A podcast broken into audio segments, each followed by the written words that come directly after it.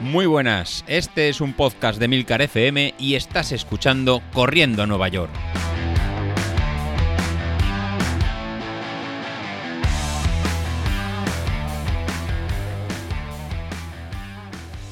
Muy buenas a todos, ¿cómo estamos? Bueno, habréis notado que hemos cambiado las melodías, eh, no nos ha quedado otra porque el tema de los derechos de, iba a decir de imagen, no, no son de imagen, derechos audiovisuales y de reproducción y media y todas estas historias, pues nos obligan a, tener que, que cambiar las melodías más que nada porque como no queremos tener problemas con autores, con toda la razón del mundo, que la gente tiene derecho a tener eh, sus cosas registradas y, poder cobrar por ellas, bueno, pues eh, estas melodías pertenecen a otra base de datos diferente, eh, que es artis, eh, artis.io o artislist, o bueno, alguna cosa así.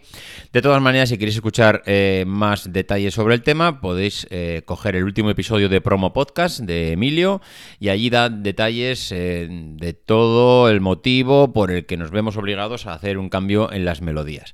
Yo creo que la melodía que teníamos de entrada era totalmente legal porque era de estas licencias Creative Commons que son de libre uso, pero bueno, por si acaso de todas maneras disfrutamos ahora de una base de datos nueva, así que aprovechamos y, cambiamos la melodía, que hay que reconocer que nunca viene del todo mal hacer cambios y, refrescar.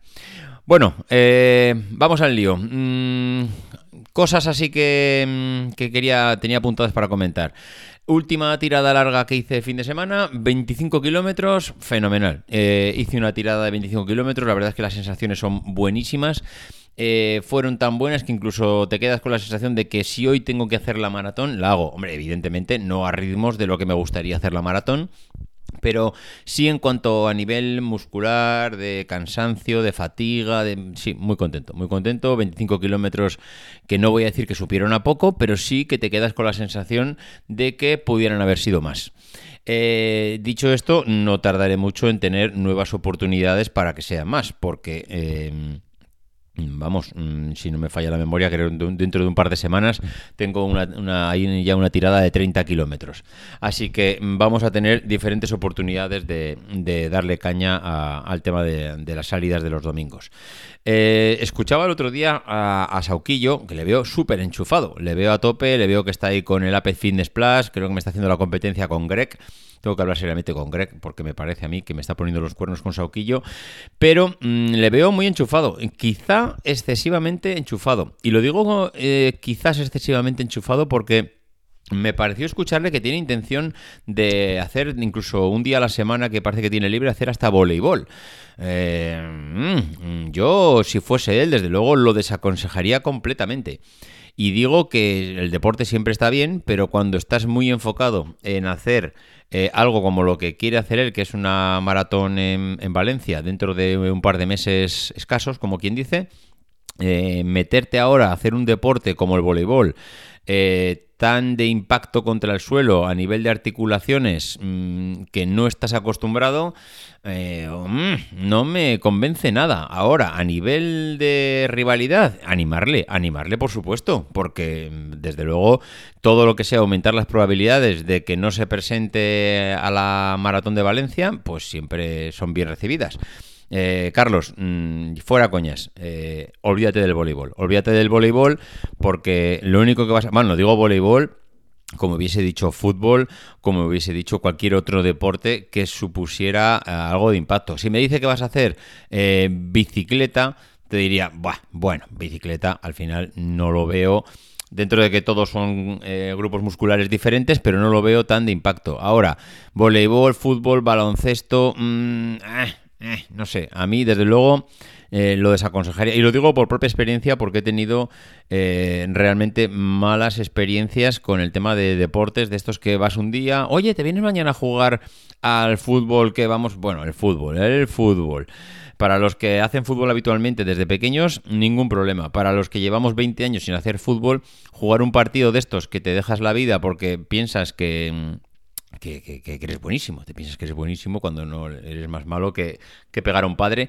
Eh, al final lo que acaba pasando es que acabas reventado con las, con las articulaciones y lo más seguro, casi seguro que acabes, no digo eh, con una pierna rota, pero sí con una distensión un, eh, yo qué sé, mm, un problema muscular, algún músculo no sé qué, una articulación tocada, un tobillo que te duele, un menisco que no sé qué, en fin, cosas de estas. Eh, en fin, oye, cada uno es cada uno y libertad total para elegir cómo quiere lesionarse y en este sentido, oye, Carlos, mm, tú mismo. Eh, más cosas. Mm, tengo ya el nuevo, mi nuevo reloj, el, Apple Watch Ultra, que me ha llegado esta semana pasada. He hecho ya diferentes salidas con él y vamos, no puedo estar, no puedo estar más contento con el, con el cambio. Me parece que Apple ha ganado, ha dado un salto bastante importante en cuanto a la calidad del reloj y ofrecer algo más ah, especializado a deportistas. Mm, es verdad que mm, si te vas a qué es lo que necesita un deportista de élite, tampoco esto creo que llega a eso. Es decir, esto llega a la calidad de un Garmin. Hombre, pues si yo soy, yo qué sé, Kipchoge o soy, eh, yo qué sé, un Chema Martínez o este tipo de gente, pues no, no, seguramente no, no estén buscando este tipo de, producto, con lo cual si eres un atleta muy especializado y o, yo qué sé, estás a, una, a un nivel muy alto, quizá esto siga siendo algo que no va para ti. Pero si eres un, no sé, un deportista amateur como podemos ser nosotros, que haces más deporte de lo habitual, es decir, hacer más deporte de lo habitual es pues lo que hacemos nosotros, Mm, salir, hacer más de 3, 4, 5 kilómetros, hacer una media maratón, una maratón, etcétera, pues posiblemente esto sí que esté más dirigido a, este tipo de personas. Eh, a partir de aquí, pues hombre, yo he salido con el reloj, he, salido eh, a hacer mm, un entrenamiento de una hora y en una hora ha consumido un 8% de batería. ¿Esto es mucho? ¿Esto es poco? Porque el otro día me decían, un 8% en una hora, ¡buah! Esto sigue estando lejos de Garmin. Bueno, sí, sí, puede ser que igual lejos de Garmin, sí. Pero un 8% de, batería. Eh, en una hora de carrera, que vas utilizando el GPS, que lo tienes conectado por Bluetooth al Street, que lo tienes conectado por Bluetooth al pinganillo, que vas reproduciendo música en streaming. En streaming no desde la nube, sino de la que ya tienes descargada en el reloj, pero que tú la estás transmitiendo a los auriculares. Es decir, ostras, eh, una hora de entrenamiento con GPS, conectado por Bluetooth al stream, conectado por Bluetooth a los auriculares, conectado, o sea, retransmitiendo por streaming música y, solo un 8%. Mm, ostras, tú. Estamos hablando que con este consumo podría hacer, eh, vamos, más de dos maratones. Eh, podría hacer una maratón de cuatro horas y me, y me quedaría todavía el, 60% de la batería. A mis ritmos, claro. Eh, si un Kipchoge de la vida mm, se coge esto para hacer una maratón, seguramente eh, le da para hacer seis maratones. Es decir, en cuanto a batería, yo creo que, vamos, hemos dado un salto importante. Y luego lo que hablamos, el poder recibir llamadas, el poder escuchar la música, el poder tener acceso a diferentes historias, la calidad de la pantalla, las notificaciones, etcétera, etcétera, etcétera. No sé, a mí me parece un reloj bastante completo. ¿Que no cubre las expectativas que tú necesitas? Bueno, pues igual particularmente no. Igual reconozco que, igual no es lo que estás buscando. Igual luego no te ofrece los datos que tú necesitas, porque esa es otra. Eh, muchas veces hablamos de lo que nos da, eh, pero es que lo que este no te da es igual esos datos tan específicos que igual un Garmin sí que te da. Digo un Garmin, siempre digo Garmin, pero un Garmin, un Polar, un, yo qué sé, la marca, un Sunto, la marca que sea.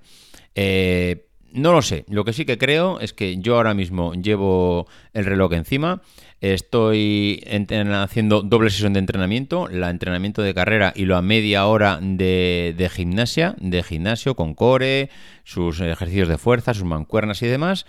Y, em, y, haciendo todo eso y pasando el día entero, ahora mismo el consumo mm, ronda un 40% al día. Es decir, un día completo, 24 horas y con un doble sesión de entrenamiento, 40%. Mucho o poco, no sé, cada uno sabrá. Eh, yo desde luego estoy súper contento con el, con el aparato. Y hablando de... Iba a decir hablando de aparatos, no, hablando de aparatos no. Hablando de estar súper contento, hay una cosa que no me tiene tan contento, sino que me tiene un poco preocupado, y es el tema de la alimentación de la, del día de la carrera. Mm, ¿Por qué lo digo? Porque le estoy empezando a dar vueltas un poco a todo el tema logístico, la carrera, los entrenamientos, pero también el tema de la, la alimentación. Eh, la alimentación previa y la alimentación durante. La alimentación previa, porque claro, eh, me está funcionando muy bien el poder eh, comer dos horas antes de la carrera. Me suelo preparar un arroz con pollo y ese arroz con pollo llevo ya un año en, todas las carreras que estoy participando, lo estoy preparando y fenomenal, tanto por el cómo le sienta el estómago, por cómo me presento a la línea de salida, porque no tengo la pesadez de, de, tener algo que recién comido, sino que hace ya dos horas que he podido hacer la digestión, eh, es una carga de hidratos, eh, bueno, hidratos, proteínas, muy bien. El arroz con pollo eh, lo llevo ya utilizando durante varias carreras, ya digo, fenomenal. ¿Qué pasa? Que voy a ir a Valencia, que voy a ir a dormir a un hotel, que voy a estar fuera de casa. Allí no me voy a poder preparar un arroz con pollo. Ostras, ¿y qué hago? Eh, aquí sí que tengo serias dudas. Mm, si no dispones de una cocina para poder prepararte algo y estás fuera de casa, claro, ¿qué comes previo a la carrera? Eh, ¿No comes nada? Bueno, no comes nada. Un desayuno normal, unas tostadas, algo de lo típico de los hoteles, fruta, tostadas, eh, yo que sé, algo de embutidos, cereales, bueno, no sé. Es decir, Mm, lo que te puede ofrecer un hotel, pero que no te lo puedes preparar a la carta, no tienes mm, cocina para prepararlo. Con lo cual, ahí sí que me gustaría saber un poco vuestras experiencias cuando tenéis carreras fuera o cómo lo planteáis, porque desde luego eh, le voy dando unas cuantas vueltas y no tengo claro el cómo hacerlo. Mm, me voy a levantar ese día, suponiendo que la carrera sea entre las 8 y las 9 de la mañana, pues seguramente ese día toque levantarse a las 5, pues en que entrevistes, te preparas y vas a la línea de salida. Eh, esto, pero claro, eh, ¿cómo voy a la línea de salida? A las 5 de la mañana en el hotel va a estar cerrado el, el desayuno. Mm, como es Valencia, ¿estarán acostumbrados a que van deportistas y lo abrieran antes? Ostras, pues no lo sé. Yo recuerdo haber ido a correr la cicloturista La Quebrantahuesos y, y sí que, por ejemplo, ibas a Sabiñánigo, pero dormías en Jaca, pero en Jaca todos los hoteles sabían que tenían que dar un desayuno a las 4 o a las 5 de la mañana porque eran, eran ciclistas que, que, necesitaban comer a esas horas y había que hacer algo especial ese día. Claro, no sé si aquí en Valencia es algo parecido. Pero bueno, suponiendo que no lo haya, ostras, ¿qué como? ¿Me llevo una barrita? ¿Como barritas? Mm, ostras, que comer barritas sabiendo que luego al estómago también le voy a dar candela con el tema de los geles, no lo sé. Y ya pasando al tema de los geles. Eh, tengo, compré ya sabéis, y os lo comento ya en varios eh, episodios, que tengo los Morten Calf, que los utilicé la semana pasada en la salida, me tomé dos en la salida de 25 kilómetros, fenomenal, siguen siendo, vamos, contentísimo, pero claro, estoy viendo que no puedo hacer una maratón todo el rato con los CAF, con el tema de la cafeína, que mm, parece ser que lo que más recomiendan es ir alternando. Pero cada cuánto ir alternando. Porque otro día había un compañero que también hacía la misma consulta en el podcast y no, no sé, no sé, no he visto nada, ninguna respuesta clara. He visto algún enlace con algunas recomendaciones, pero no sé hasta, hasta qué punto tomármelas como algo mm, fiable. Eh, no sé si los Ignacio y compañía que tienen más experiencia en el tema de alimentación en carrera. Laura, por ejemplo, que también toma muchas, eh, eh, tiene carreras muy largas y también mm, a nivel de alimentación tiene su experiencia, pues no sé qué pueden aconsejar. Pero claro, había pensado en llevar un dos de los dos tipos de geles Maurten, del de 100 y el de CAF, para ir alternando. Pero claro, cada cuánto te lo vas tomando.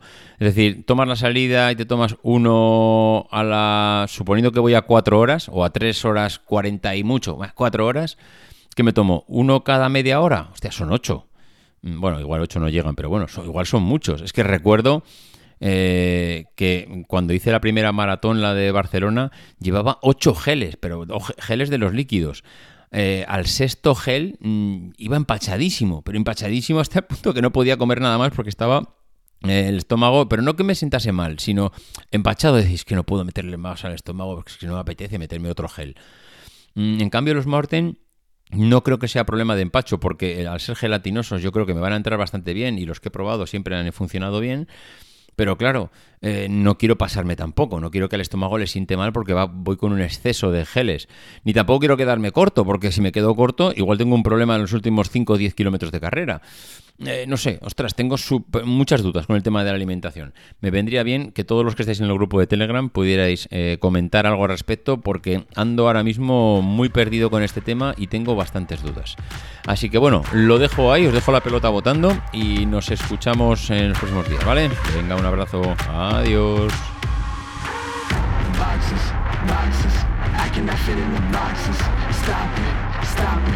Quitting was never an option.